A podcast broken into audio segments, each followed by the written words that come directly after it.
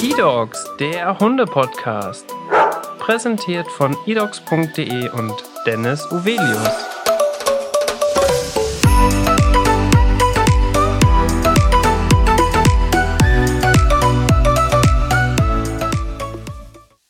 Hallo und herzlich willkommen zu einer neuen Podcast-Folge. Heute habe ich Nathalie Winter bei mir. Und Nathalie Winter gehört zu den Georgsmarien Hütter Hundefreunden. Herzlich willkommen im Podcast. Ja, vielen Dank nochmal für die Einladung, dass ich hier sein darf. Wir starten direkt heute auch wieder mit unserem Kennenlernspiel. Denn Nathalie, du möchtest dich natürlich auch gerne einmal vorstellen und auch, was du alles machst. Und wir starten ganz klassisch mit dem Beruf. Ich bin ursprünglich gelernte Industriekauffrau und wie das immer so ist im Leben, entwickelt sich manches anders. Man hat Kinder bekommen und dann habe ich ähm, auch dadurch, dass ich immer mit Hunden aufgewachsen bin und Kontakt hatte, äh, über den zweiten Bildungsweg halt den Beruf des Hundetrainers erlernt. Mhm. Und dazu passt dann bestimmt auch gleichzeitig dein Hobby. Ja, Hunde, Hunde, Hunde. Anders, anders kann man es nicht beschreiben. Ja. Und du bist selber natürlich auch Hundebesitzerin. Ja, genau. Drei Stück habe ich. Und welche Rasse sind Große Anglo-Franzosen. Das mhm. sind Meutehunde aus Frankreich, ähm, die jetzt so langsam hier in Deutschland bekannter werden und geschätzt werden. Ja. Ist, das dann, ist das schon eine anerkannte Rasse? Das ist eine anerkannte Rasse, die ist Jahrhunderte alt in Frankreich. Ja. Äh, die werden dort genutzt zur Parforcejagd äh, in großen Meuten. Zwischen 40 und 120 Tiere sind das. Ui. Ja, und äh, das, das, ist ein Spektakel. Ist, ja, das ist ein Spektakel. Nur die Hunde haben es da wirklich nicht leicht. Ne? Okay. Und das ist auch der Grund, warum ähm, ich so ein bisschen über den Tierschutz darauf gekommen bin. Ne? Mhm. Ja, also ganz tolle Hunde. Kommen wir jetzt zu deiner Leidenschaft. Wie würdest du deine Leidenschaft beschreiben? Hunde. Was soll ich sagen? es ist leider so. Also bei, das ist, äh, mein Mann musste sich da wirklich mit abfinden und meine Kinder auch. Ne? Das ist ja. Hobby, Leidenschaft, mein Leben einfach. Ja. Ja, dann passt es natürlich wahrscheinlich auch direkt zur Lebenseinstellung. Ja, also einfach das Hund Leben, geht. Arbeiten, Richtig. Trainieren mit Hunden. Ja, genau. Ne? Also ein Leben ohne Hund geht sicherlich, mhm. aber macht für mich keinen Sinn. Das ist so mein Lebensmotto. Jetzt wird es ganz spannend. Wie würdest du denn deinen Charakter beschreiben? Ehrlich, hilfsbereit und auch sehr humorvoll. Also wir haben immer viel Spaß bei uns im Verein. Ne? Das ist uns auch sehr wichtig. Jetzt hast du schon das Stichwort Verein genannt. Mhm. Und du bist Gründerin eines Vereins. Ja, genau. Und die, der Verein heißt Georgsmarienhütter Hundefreunde. Ja. Wie ist das entstanden? Ursprünglich war es eine Hundeschule tatsächlich. Ähm, bis 2016, 2017 ähm, haben wir uns dazu entschieden, daraus einen Verein zu machen. Die Gesetzeslage hat sich geändert, ähm, was Hundetrainer betrifft. Ähm, aber auch meine Gesundheit ist schlechter geworden. Mhm. Und ähm, vieles ist dann einfach alleine nicht mehr zu schaffen. Da ich viel im Einzelunterricht gearbeitet habe, ähm, ist das alleine nicht mehr abzudecken mit den Kursen und so weiter, wenn man gesundheitlich eingeschränkt ist. Ja. Ja, dann habe ich hin und her überlegt, was machen wir jetzt? Weil ohne die Hunde, wie gesagt, ist schwer zu leben für mich. Ja. Und ich arbeite halt auch gerne mit Hunden und ich helfe auch gerne Menschen, die mit ihren Hunden nicht zurechtkommen. Ähm, und dann haben wir mit ein paar Hundebesitzern, die bei mir in der Kundschaft waren und lange dabei waren, überlegt, äh, was wir tun können und haben dann beschlossen, den Verein zu gründen. Mhm. Da haben wir dann äh, die Mitglieder, über die Mitglieder und über die Gründer, ähm, viele Helfer, die auch Aufgaben übernehmen können, die mir was abnehmen können. Äh, und ich kann eigentlich mit meiner Leidenschaft weitermachen. Ja, ähm, es ist eigentlich so ähm, förderlich gewesen über meine Erwerbsunfähigkeit, bin ich auf den Verdienst aus der Hundeschule nicht unbedingt angewiesen, Gott sei Dank. Okay. Ähm, weil viele dann auch gesagt haben, wie machst du das? Du kannst doch jetzt nicht deine Selbstständigkeit aufgeben. Äh, woher bekommst du Geld? Du musst doch leben. Ja. Ähm, das ist Gott sei Dank äh, davon nicht abhängig gewesen. Ähm, und so fiel der Schritt dann nicht schwer, daraus einen Verein zu machen. Das ist aber sehr schön, dass das dann doch so geklappt hat. Ja. Es ist ja dann natürlich oft so ein Verein, der hat ja keine kommerziellen Hintergedanken. Genau. Mhm. Das ist ja meistens ein Nullsummenspiel. Ja. Wenn es gut läuft, oft ist man ja auch auf Spenden und Mitgliedschaftsbeiträge und so weiter genau. angewiesen. Mhm.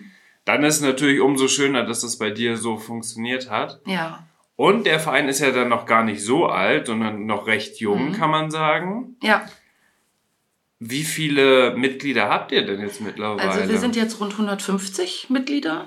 Okay. Mit stetig steigenden Zahlen. Also das ist ein sehr guter Zulauf eigentlich bei uns. Ne? Also oh. dieses Jahr hatten wir 42 Zugänge, ja. 19 Abgänge. Ähm, das ist ein ganz gutes Verhältnis. Ne? Okay.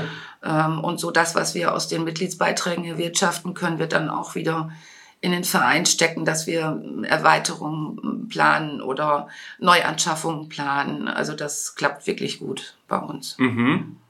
Und wenn ich jetzt Mitglied werden möchte, was beinhaltet denn so die komplette Mitgliedschaft jetzt bei euch? Die komplette Mitgliedschaft äh, besteht mit, durch verschiedene Angebote. Ähm, zum Beispiel bei den Welpenbesitzern geht das los mit den Welpenkursen. Ähm, wir betreuen aber auch telefonisch, wenn Fragen sind. Es gibt die Gruppen weiter für die Junghunde, für die Kleinhunde. Ähm, dann haben wir Kinderkurse, wo wir halt Kindern äh, immer begleitet durch einen Elternteil anbieten, ähm, die wichtigen Regeln im Zusammenspiel oder Zusammenleben mit dem Hund zu erlernen. Mhm. weil das ist sehr, sehr, sehr wichtig, dass auch die Kinder da ihre Grenzen und Regeln lernen die nicht nur der Hund lernen muss, ne, ja. damit es funktioniert in ja. der Familie. Ähm, dann haben wir verschiedene Beschäftigungsangebote, Longieren mit Hunden, was ihr sicherlich auch aus dem Pferdebereich kennt. Genau, ja. Ähm, das nutzen wir in der Hundearbeit, sowohl in der Verhaltenstherapie als auch in der Beschäftigung. Mhm. Ähm, dann haben wir solche Sachen wie Tricky Dog, ähm, Nasenarbeit, ähm, da arbeiten wir zum Beispiel mit dem äh, DRK hier aus GM zusammen. Die machen das Mantrailing für uns. So eine Personensuche mit, mit Nas durch Nasenarbeit, sag ja. ich mal. Ähm, das klappt wirklich wunderbar. Und dann haben wir natürlich noch die Sachen stark vergünstigt für Mitglieder, Einzelunterricht, ne? Hausbesuche, ähm, wo die Mitglieder dann auch wirklich von profitieren, weil die sind sonst schon im Hundeschulbereich sehr teuer. Das bedeutet aber, dass die Hundeschule an sich weiterläuft, nur dass die jetzt vereinsorientiert organisiert genau, ist. Richtig, ja. Mhm, ne? okay. Also wir arbeiten sowohl in der Grunderziehung als auch in der Verhaltenstherapie. Ne? Ja. Das heißt, es können auch Hunde mit oder Menschen mit erwachsenen Hunden kommen, äh, die Verhaltensauffälligkeiten zeigen oder Sozialisierungsschwierigkeiten haben, die einfach wieder resozialisiert werden müssen. Mhm. Und das machst du jetzt nicht mehr alleine als Hundetrainerin genau. wie vorher in deiner Selbstständigkeit, ja. sondern mittlerweile seid ihr ein großes Team und jeder übernimmt da so genau. einige haben, Aufgaben. Wir haben ein paar Helfer damit bei, die dann ähm, ne, zu den Traineraufgaben übernehmen oder die Welpenbetreuung oder den Kidskurs zum Beispiel macht eine Erzieherin bei uns. Das ist natürlich dann doppelt abgesichert. Dadurch, dass sie Erzieherin ist, kann sie natürlich auch ganz toll mit Kindern umgehen. Ne? Ja. Ähm, das klappt wunderbar. Und jetzt ist es ja bei Vereinen oft so, dass man vielleicht so ein paar Jahreshighlights hat oder du hast jetzt gerade auch schon von Kursen gesprochen. Habt ihr auch so Veranstaltungen, die ihr jedes Jahr so geplant habt? Ist natürlich jetzt so, durch Corona hat sich mhm. alles geändert. Aber wir gehen jetzt mal in die Zeit zurück vor Corona. So, wie war so, ja, der Jahresablauf bei euch? Also los ging es meistens ähm, mit dem Frühlingsfest ähm, irgendwie, dass man einen Tag der offenen Tür im Frühsommer geplant hat. Ähm, wir haben aber auch Infostände immer betreut, zum Beispiel im Tierheim Längerich, wenn die ihr Frühlingsfest haben oder ihr Sommer- und Herbstfest. Mhm. Ähm, dann sind wir beim Stadtfest immer zugegen gewesen hier in Georgsmarienhütte ähm, mit einem Infostand oder auch hinterher zum Jahresabschluss wieder im Weihnachtsmarkt dass wir da einen Infostand betreut haben. Ähm, ja, das ist natürlich dieses Jahr, hat das leider alles nicht stattgefunden, ja. was sehr schade ist. Ne? Ähm, wir hatten so vieles vor, auch, auch so ein Advents-Family-Wochenende, sag ich mal, wo wir mit, mit Glühwein und Punsch und äh, Aufgaben für die Hunde so einen Familientag machen wollten. Das äh, ist leider dann auch ausgefallen.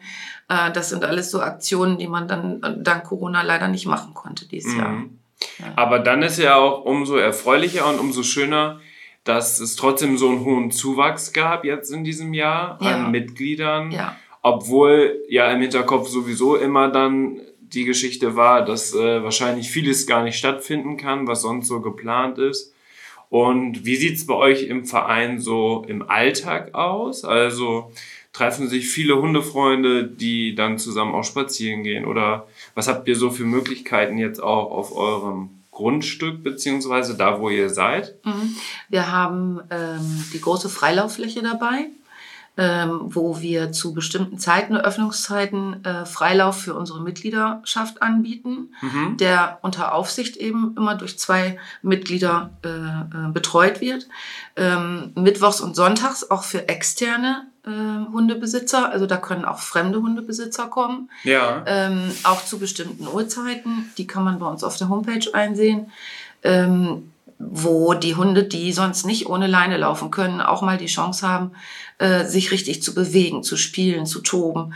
Äh, Das sind fast 6000 Quadratmeter bei uns, Ui, äh, die ja. wir mit einer schönen, abwechslungsreichen Struktur gestaltet haben. Wir haben ein kleines Wäldchen, wir haben einen Abenteuerspielbereich, wir haben einen Teich, wo sie rein können, der relativ groß ist. Ähm, Okay. Wir haben für die Hundebesitzer einen Carport-Bereich, wo sie auch Getränke beziehen können, äh, die in die Vereinskasse natürlich gehen, mit einem kleinen Obolus. Ähm, also das ist ähm, vom, vom Angebot für die Hunde wirklich ganz toll. Ähm, dann haben wir noch die geführten Spaziergänge, darf man auch nicht vergessen, Mhm. ähm, wo wir in großen Gruppen oder großen bis mittelgroßen Gruppen, sag ich mal, spazieren gehen, äh, die Hunde aber angeleint bleiben. Das heißt, die Hunde sollen auch hier lernen. Ja. Lernen, dass die anderen Hunde, die da rumlaufen, jetzt nicht wichtiger als Herrchen und Frauchen sind. Ne? Okay. Ähm, und so machen wir dann Aufgaben unterwegs oder Spiele oder gehen einfach ein Stück. Ähm, das ist auch nennenswert, sag ich Mhm. mal, ne? weil gerade so im Resozialisierungsbereich für die Hunde äh, das schon mal auch eine ganz große Möglichkeit ist. Da versucht man also bei euch nicht unbedingt die Hunde irgendwie zu beschäftigen, sondern es ist eigentlich immer mit einem Hintergedanken, dass die Erziehungsmaßnahmen verbessert werden, dass die Hunde lernen. Die Besitzer Also- vor allen Dingen auch lernen. Mhm. Das ist uns noch viel wichtiger, ne? weil äh, seit der, meine, die Gesetzesänderung, die 2013 stattgefunden hat hier für Niedersachsen, die war ja schon mal ein Schritt in die richtige Richtung, Mhm. dass man das Wissen beim Hundehalter verbessern wollte, Ja, genau. ne? um die Beißvorfälle zu minimieren Ja. oder reduzieren. Ähm, was sicherlich noch verbesserungswürdig ist, aber das war schon mal ein Schritt in die richtige Richtung. Und wir versuchen ganz viel in diese Richtung auch zu arbeiten, dass die Besitzer lernen, dass die Besitzer mehr lernen über das Wesen des Hundes, äh, über seine Lernverhaltensstrukturen, sag ich mal. Ähm, das ist für uns mit an oberster Stelle eigentlich. Ne? Vertrauensverhältnis zwischen Hund und Besitzer muss aufgebaut werden. Die Bindung muss aufgebaut werden. Die Erziehung, die was ganz anderes ist wie die Ausbildung, die muss vorgeschaltet werden. So, und dann kann ich auch den Hund weiter ausbilden. Ne? Ja. Kann in verschiedene Bereiche gehen. Aber die Basis muss da sein. Ja. Ne?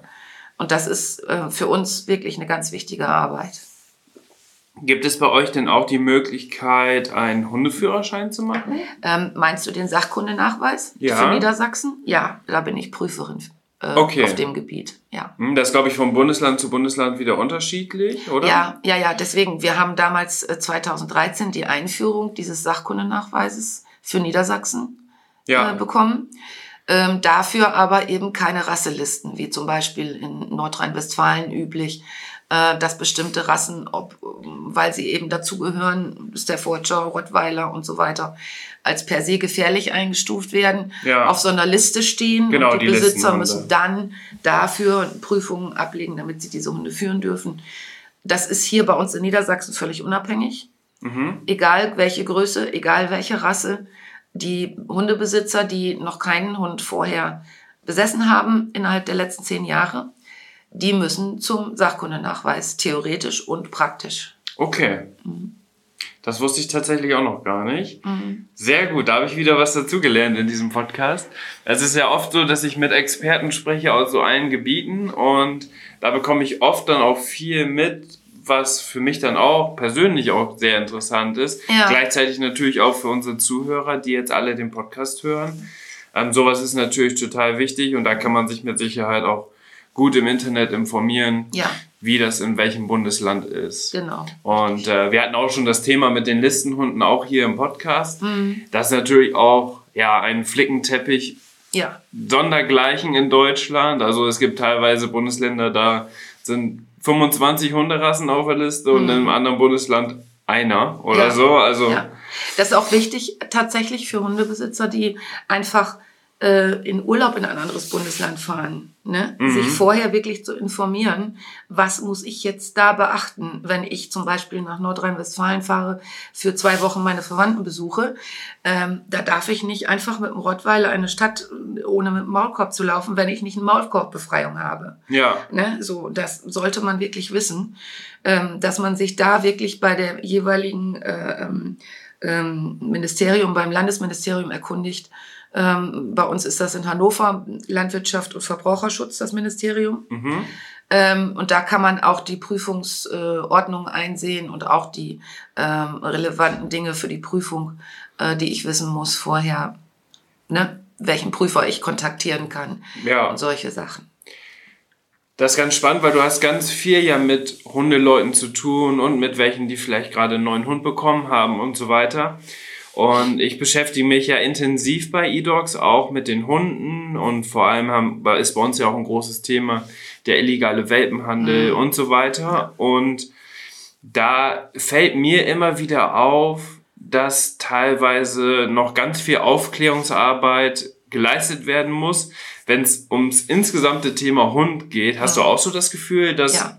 dass ganz viele Leute so in diesem Bereich eigentlich noch sehr unwissend sind. Äh, oft vielleicht sogar so unwissend, dass es schon so ein bisschen ja, schwierig ist, das eigentlich so auch umzusetzen, wo man dann auch denkt, okay, da muss eigentlich so ein noch viel größeres Verständnis her.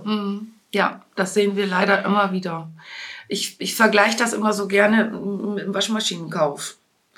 Äh, ein Mensch, der sich eine Waschmaschine kauft, der macht sich vorher schlau. Ähm, welche Marke hat diese Maschine? Welche Leistung bringt diese Maschine? Wie teuer ist sie?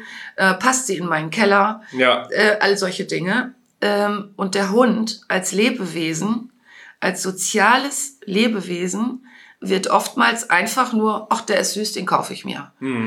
Ohne zu wissen, ähm, erstmal, zu welchen Rassen gehört er. Wenn es ein Mischling ist, natürlich mehrere, aber wofür wurden diese Rassen vielleicht mal gezüchtet? genau. Welche Aufgabenbereiche hatten diese Rassen? Ähm, was für Erwartungen habe ich an den Hund? Was für ein Leben habe ich? Passt der da überhaupt rein? Ja, Ähm, ist das mit unserer Wohnung überhaupt möglich, mit unserer Arbeitssituation, was wir leider, leider gerade durch Corona ganz massiv erleben, mhm. ähm, wo sich überhaupt keine Gedanken gemacht wird über die Zukunft. Ähm, und ja, wieso, dann kann ich den Hund doch einfach wieder abgeben, wenn es nicht passt. ja, So, und das finde ich ganz, ganz schade. Für die Hunde ist das eine Katastrophe. Und ähm, da muss einfach mehr Wissen her. Und man, die, die Medien bemühen sich, und das ist ja auch mittlerweile überall Thema, worauf muss ich achten, wenn ich mir einen Welpen kaufe, äh, dass ich nicht auf Betrüger reinfalle und ähm, ne, keine Mhm. Kofferraumwelpen kaufen. Ähm, aber das, das muss noch mehr in den, in den, in den Geist der Menschen äh, vordringen. Das ist ganz wichtig ja, dass da einfach noch ein bisschen mehr Hintergrundwissen kommt. Ne? Und hinterher auch weiterführend, ähm, was muss ich tun, damit dieser Hund glücklich ist? Wie muss ich mit ihm arbeiten? Wie muss ich ihn auslasten? Ähm, das kann kein Steiftier werden, was man ins Regal setzt. Und wenn man Lust hat, mal rausholt zum Streicheln, das funktioniert nicht. Ähm, so, und im zweiten Step eben halt auch die Familien mit den Kindern. Das Bewusstsein der Eltern muss einfach größer werden dafür, ähm, dass die Hunde zwar auch Regeln und Grenzen beachten müssen, aber auch die Kinder. Ne? Die Kinder müssen lernen, wann der Hund kommuniziert, ich möchte jetzt nicht gestreichelt werden. Lass mich bitte in Ruhe. Bevor es zum Abschnappen kommt, weil der Hund einfach keine Möglichkeit mehr sieht, jetzt seine Ruhe oder seine Distanz wiederherzustellen. Ja, ne? ja. Ja. Und das Verständnis muss einfach größer werden. Und da versuchen wir alles, wie gesagt, dadurch, dass wir in Medien gehen, vielleicht auch mal ein, ein Interview hatten wir beim Radio auch schon mal ähm, in diese Richtung oder jetzt wir auch bei dir, dass wir das nutzen, dass wir die Leute so ein bisschen mehr oder dass wir mit diesem Thema mehr in die Köpfe der Leute kommen. Ja, genau. Ja, das ist ja auch eine oder ein großes Ziel von diesem Podcast, dass ich mit unterschiedlichen Leuten spreche, damit man auch wirklich mal von allen so das mitbekommt, was überhaupt Phase ist im ganzen Hundebereich und auch ja. in der Hundebranche an sich und was es da alles für Möglichkeiten gibt. Weil, ja, also ich selber, ich bin jetzt kein Hundebesitzer, aber meine Partnerin, die hat einen Hund. Mhm. Und deswegen bin ich mehr oder weniger so ein bisschen damit reingekommen. Aber alleine die Sachen, die ich jetzt im Podcast schon aufgenommen habe, das ist halt was, was ich vorher gar nicht gewusst habe. Mhm. Und also an sich selber hätte ich aber auch gedacht, ja, ich kenne mich eigentlich schon ganz gut aus mit Hunden, mhm. was aber natürlich Quatsch ist, weil es einfach äh, so viele Sachen gibt ja. und man auf so viel, auf so viele Sachen auch achten muss. Ähm, ganz gutes Beispiel, eine Bekannte von uns hat äh, sich jetzt einen Australian Shepherd geholt. Mhm. Und das war eigentlich unser Traumhund auch immer. Und wir dachten, boah, das ist bestimmt mega der tolle Hund und so weiter, würde gut zu uns passen, auch zum Stall mitnehmen und so weiter. Und dann hatten wir den mal zwei Wochen zu Besuch, wo der dann bei uns war. Seitdem wissen wir, der ist so anspruchsvoll und der ist so schwierig. Und das noch mit den Pferden zu kombinieren, wir lassen es lieber. Also, ja. so, und aber wenn wir jetzt diese Erfahrung nicht gemacht hätten, dann wären wir halt immer noch da hinterher zu sagen, das wäre wahrscheinlich für uns der passende Hund. Ne? Ja, ja, aber leider auch aus, aus, aus dem Grund, sag ich mal, ähm, ähm, dass man sich nicht über die Rassen schlau macht. Ne? So ja. wie ihr, ihr habt wahrscheinlich gedacht, oh, der sieht toll aus, der hat tolles Fell, die Farbschattierungen genau. sind toll. Genau. Der läuft ja auch gerne, das wissen wir wohl. Äh, da würde er gut zu dem Pferdebereich passen. Das tut er bestimmt auch, wenn ja. man ihn auf der anderen Seite dann aber auch adäquat, sag ich mal, erzieht genau. und ausbildet. So, das sind immer noch zwei verschiedene Paar Schuhe. Ich weise da immer drauf hin. Ich habe immer wieder Leute da, die sagen, ja, der muss ja Sitzplatz bleiben und das muss funktionieren, wie man das immer so schön sieht im Fernsehen. Ne? Mhm. Ähm, das Schema so bei Fuß, äh, zackige Wände und dann wieder nach rechts und nach links. Das ist eine Begleithundegeschichte. Die ist wichtig, wenn ich ähm, zum Beispiel mit Hunden irgendwo auf Meisterschaften will, muss das natürlich funktionieren. Aber viel wichtiger ist die Basisarbeit. Und da kommt wieder euer, eure Fragestellung ins Spiel. Äh, wenn ich mir einen Hund hole, der für diesen Bereich überhaupt nicht gemacht ist, ja. dann habe ich ein Problem. Dann habe ich ein Problem äh, und komme irgendwann an eine Grenze. Und das ist, das ist das grundsätzliche Problem auch jetzt im Moment. Es wird von den Hunden erwartet einfach, dass sie sich in unsere Gesellschaft einfügen, mhm. dass sie sich äh, unseren Bedingungen anpassen. Bitte schön nicht bellen, bitte schön nicht knurren, bitte schön keine Aggressionen zeigen, gar keine. Ja. Aber ein bestimmtes Potenzial oder ein bestimmtes ähm, ähm, ähm eine bestimmte äh, Anzahl von, von aggressiven Elementen sind in jeder Kommunikation zu finden, auch bei uns. Ja. Die sind natürlich abgestuft. Ne? Deswegen haue ich ja nicht gleich jemanden, nur weil ich ihm sage, äh, du, ich habe ein Problem mit dir. Mhm. Das ist beim Hund genauso. Aber das alles muss ich wissen. Das muss ich einfach wissen. Und ich muss wissen, dass ein Australian Shepherd zum Beispiel nicht nur gerne am Pferd mitläuft, sondern der muss auch kopfmäßig ausgelastet werden. Ja. Der muss sag ich mal, artgerechte Auslastung haben, die, ich sag mal, seine Anlagen, wofür er ursprünglich gezüchtet wurde, nämlich für das Hüten von Schafen, äh, auch gerecht wird. Ne? Ja. Ähm, und da ist, ist, ist, ich sag jetzt mal, das hört sich doof an, aber da ist reines Mitlaufen am Pferd nicht das, das ist schon zu ihm, wenig. Das ist schon zu wenig. Ne? Ja. Das ist eine körperliche Auslastung auf jeden Fall. Aber da oben reicht es nicht. Und das mhm. habt ihr dann ganz gut erkannt. Ne? Ja. Ähm, dann ist der Hund nicht glücklich und dann zeigt er Verhaltensauffälligkeiten, die es mir als Mensch wirklich schwer machen. Mhm. Ne? Ja, so ein Hund möchte auf jeden Fall mehr beschäftigt werden als vielleicht jetzt andere Hunderassen, die dann in dem Fall vielleicht besser passen würden. Ähm, es liegt mit Sicherheit auch ein bisschen daran, wie dann die Wohnsituation ist und so weiter. Ich glaube, wenn wir jetzt auf unserem eigenen Hof leben würden, dann wäre das nochmal was anderes. Aber jetzt wohnen wir aktuell ja noch in der Wohnung und das äh, muss man wirklich alles ganz genau sich in Frage stellen, ob das wirklich dann zu dem Zeitpunkt immer die richtige Entscheidung ist. Ja. Was ja die Tierheime jetzt gemacht haben, ich weiß nicht, ob du das mitbekommen hast, jetzt vor Weihnachten, da haben die einen Vermittlungsstopp gemacht weil ja auch ganz viele Hunde mehr oder weniger als Weihnachtsgeschenk ja. Leider gekauft und verschenkt werden. Und ich glaube, ein Hund ist das allerletzte, was man zu Weihnachten verschenken sollte. Das ja. ist, glaube ich, allen Hundefreunden ist das bewusst. Alle Leute, die einen Hund süß finden, wie du es gerade auch schon gesagt hast, oh, den kaufe ich, weil der so schön aussieht. Ähm, für die ist das einfach was tolles, emotionales, einen mhm. Hund unterm Weihnachtsbaum zu haben. Glaube ich für die Kinder auch, sicher. Genau, ne? ähm, aber das ist dann halt auch nur der erste Moment, der dann wunderschön ist und danach kommt dann alles andere. Das böse Erwachen haben wir oft mit Eltern. Ne?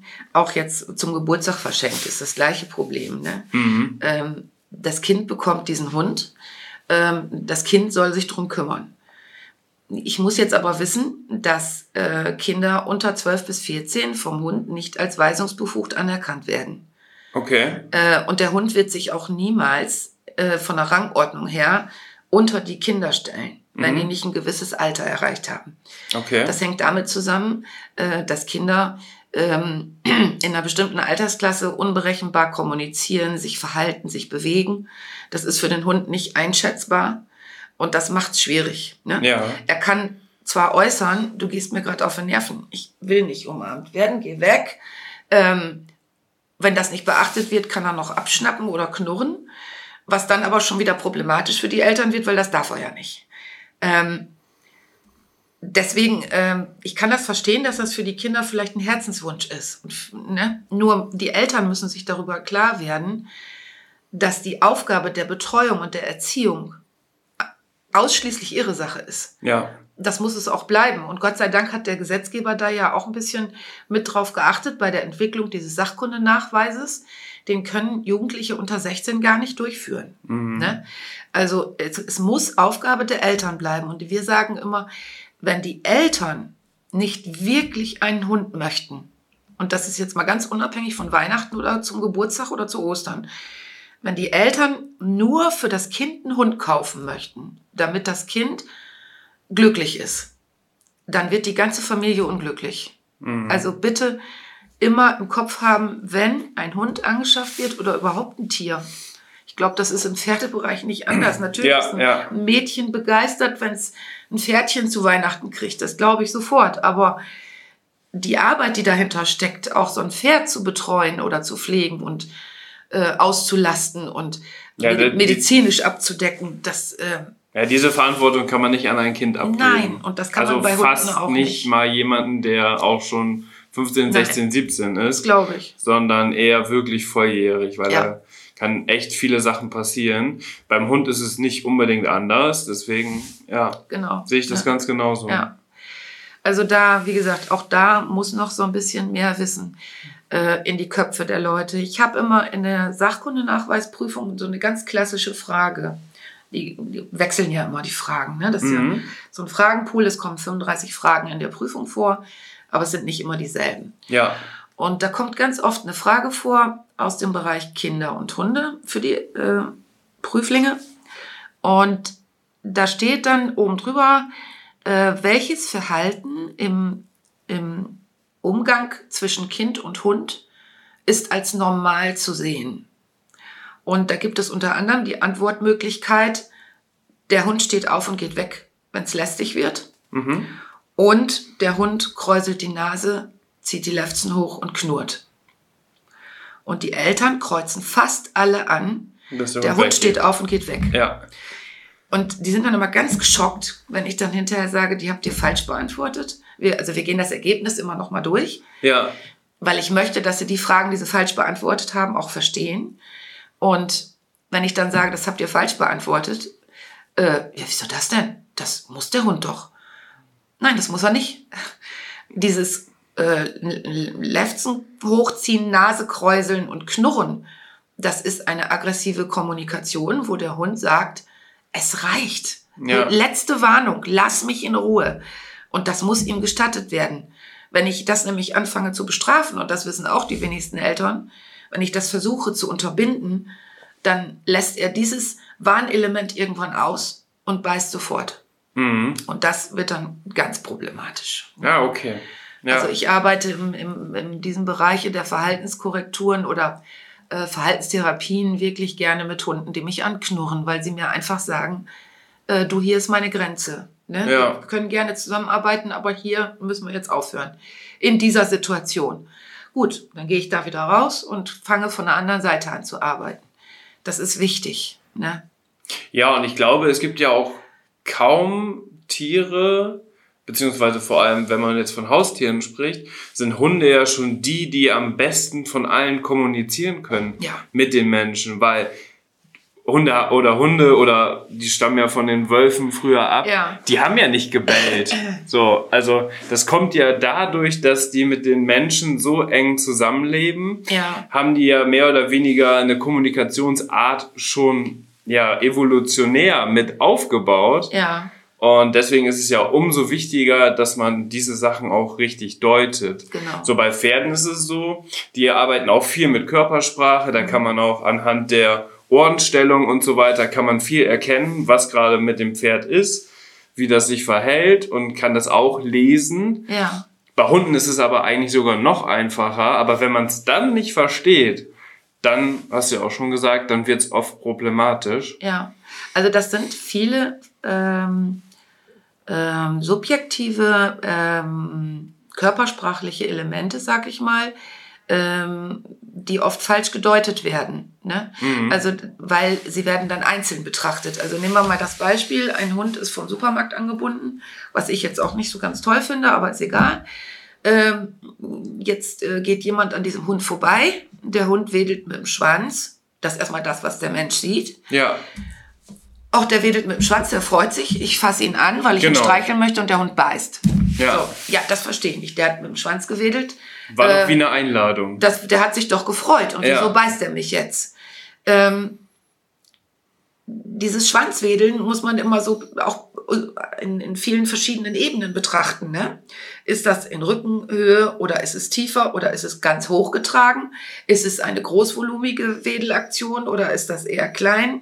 Impulsen, mit kleinen Impulsen. Ähm, das zeigt mir eigentlich nur den Grad der Erregungslage im Hund an Ja, aber noch nicht wirklich Freude.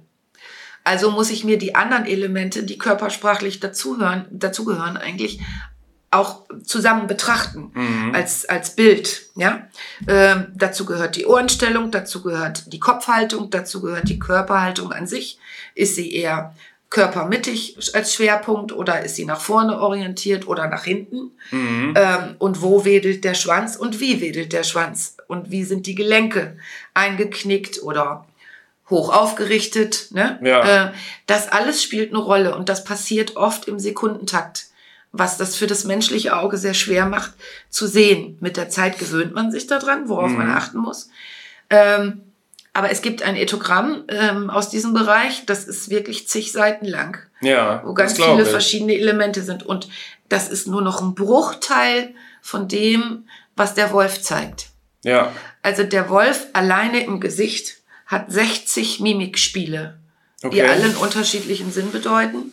Der Hund hat nur noch einen Bruchteil davon. ja, Ähm, ausgenommen die, die Uranrassen, also die Urtyprassen wie Husky, Malamut, ähm, Akitas zum Beispiel, die haben noch sehr viel von diesen kommunikativen Elementen, weil die haben sich auch nicht verändert in der Zucht und in, in der Entwicklung. Ähm, was auch ein Grund damit ist, dass sie so selten mit anderen Hunden klarkommen. Also man sieht immer, dass die Huskies ziemlich alleine sind und auch nicht gerne spielen. Und wenn das, dann ist das sehr problembehaftet. Ne? Aber das sind alles so Sachen, die der Mensch lernen muss. Und da helfen wir bei. Und das geht schon bei den Welpenspielgruppen los, wo wir wirklich uns hinstellen und sagen, schaut bitte, was passiert. Wo müsst ihr eingreifen? Wo müsst ihr euren Welpen schützen? Wo müsst ihr euren Welpen fördern? Und wo sagt er euch, boah, das ist mir alles zu viel, ich muss hier raus, ich, ich muss eine Pause haben einfach. Ne? und das ist ja auch die prägende Zeit beim Hund, Ja, ne? genau. Das ist die wichtigste Zeit und das ist das Problem, was wir jetzt zurzeit haben mit Corona. Ja, Das dass diese Spielgruppen und alles nicht mehr Genau. stattfinden können. Ja. So eine Organisation oder so ein Verein, wie ihr den habt, Das ist ja schon ziemlich besonders, weil gleichzeitig auch noch eine Hundeschule und noch viele Veran oder noch viele andere Sachen mit bei sind. Gibt es sowas Vergleichbares oft in Deutschland oder ist das schon eher? Das ist eher speziell, weil mhm. die meisten Hundevereine, die wir haben, sind Hundesportvereine. Ne? äh, wo dann eben solche klassischen Sachen veranstaltet werden wie Obedience, das ist dieser Unterordnungssport, ähm, Agility und solche Sachen. Ne? Das ist äh, oftmals Dog Dance und also die, wo die auch wirklich mit bis in den Meisterschaftsbereich gehen. Ne? Das sind die klassischen Hundesportvereine, aber so einer sind wir nicht. Ja. Ne? Ich sage immer, wir sind ein Hundeschulverein. Das würde es am ehesten beschreiben. Obwohl ja ein Hundeschulverein jetzt nicht typisch ist in nee, Deutschland. Genau, richtig. Und da kommen wir jetzt auch schon zur letzten Frage, das hast ja. du gerade auch schon mal kurz angesprochen. Wie seid ihr denn generell jetzt vom Lockdown, der jetzt ja aktuell auch wieder herrscht, beziehungsweise generell von der Corona-Situation im Jahr 2020 ja, mehr oder weniger betroffen. Man muss sagen, wir nehmen die Podcast-Folge jetzt Ende des Jahres auf. Mhm. Wir haben es kurz vor Silvester. Ja. Und ähm, das ist ja natürlich jetzt auch wie so ein kleiner, ja. Jahresrückblick. Jahresrückblick, genau. Ähm, ja, also es betrifft uns ganz massiv natürlich. Ähm, aber vor allem betrifft es die Hunde ganz massiv. Ähm, das ist schon ähm, beim ersten Lockdown zu beobachten gewesen. Äh, die Leute haben viel Zeit, ähm, müssen Homeoffice machen oder die Arbeit ruht ganz, weil vielleicht da der Betrieb äh, stillgelegt wurde aufgrund der Lockdown-Regelungen. Und jetzt habe ich so viel Zeit, was mache ich jetzt damit? Und jetzt kaufen die sich alle Hunde. Mhm, genau, also, das haben wir auch gemerkt bei ja. uns. Also die Nachfrage und auch wie viele Hunde verkauft, vermittelt wurden im März, April. Ja. Und jetzt auch wieder im ja. November, Dezember vor diesem Vermittlungsstopp. War schon enorm. Ja, ne? also das ist ganz heftig, was da äh, passiert. Ähm, weil man hat jetzt ja Zeit, so, und jetzt hole ich mir den Hund. Ähm, Kollegen, ich bin vernetzt in ganz Deutschland in, in Trainerforen und äh, mit Kollegen auch durch Berufsverbände. Und die sagen alle dasselbe. Die Welpengruppen jetzt bis kurz vor dem Lockdown sind aus allen Nähten geplatzt. Die wussten nicht mehr, wo sie zuerst und zuletzt anfangen sollten. Und so war es auch bei uns. Ähm, gleichzeitig aber auch schon äh, so eine Tendenz zu erkennen, was passiert, wenn diese Menschen alle wieder arbeiten gehen, wieder reisen dürfen. Was passiert mit dem Hund? Ja. So. Und die ersten Tendenzen dahingehend waren dann schon im Sommer zu erkennen. Plötzlich waren wieder unglaublich viele Hunde unterwegs auf der Straße, mhm. die irgendwo äh, keiner wusste, wo sie herkommen. Ja. Äh, die dann auch vorsorglich nicht gechippt waren, was natürlich Pflicht ist in Niedersachsen eigentlich seit okay. 2013, zusammen mit der Prüfung. Ähm, aber dann kann man sie ja elegant wieder loswerden und keiner kann sie zuordnen. Ja. Ne? Deswegen nochmal hier an dieser Stelle kurz der Zwischenappell, äh, wenn ihr eure Hunde chippen lasst, dann vergesst nicht, auch das ist Pflicht seit 2013, den Hund im Landeszentralregister eintragen zu lassen. Weil nur sonst, nur auf diesem Weg kann eine Zuordnung stattfinden. Wenn ich dem Hund chippe, dann hat er einen Chip drin, aber wenn er nirgendwo eingetragen ist, dann kann ich ihn nicht zuordnen. Ne? Mhm. Ne? Also das bitte nicht vergessen. Ähm, so, und jetzt geht das wieder so los. Jetzt ist der nächste Lockdown und schon wieder springen die Zahlen nach oben. Ich habe so viele Anrufe im Moment, so viele, die sagen, wir haben uns einen Welpen gekauft. Was machen wir jetzt? äh, ich sage ja, ich sage, wir haben das Problem, wir dürfen die Gruppen nicht stattfinden lassen. Wir können die aber nicht ohne Betreuung lassen. Gerade jetzt in den ersten Wochen es ist so wichtig, dass die jetzt irgendwo lernen und auch adäquat lernen oder artgerecht lernen. Nur der Kontakt mit den Hunden, mit den Artgenossen, der ist ja genauso wichtig. Ne? Das alles kann jetzt natürlich nicht stattfinden. Jetzt haben wir gesagt, gut, ähm, wir bieten weiterhin Einzelunterricht an, das dürfen wir. Ist dann im Zweier, ja. zwei Personen, ein Hund. Ähm, und wir bieten jetzt ab Mitte Januar einen Online-Kurs für die Welpenerziehung an. Mhm. Ähm, wir versuchen das wenigstens dahingehend aufzufangen, etwas, dass wir sagen, komm, ähm, wir machen jeden Samstag ein Webinar zum neuen Thema, meinetwegen Leinenführigkeit, Rückruf, äh, Hundebegegnung, äh, Tierarztbesuch und so weiter. Dann bekommen die Hundebesitzer per E-Mail ein Übungshandout zugeschickt für den ersten Schritt. Ja. Äh, montags der zweite Übungsschritt.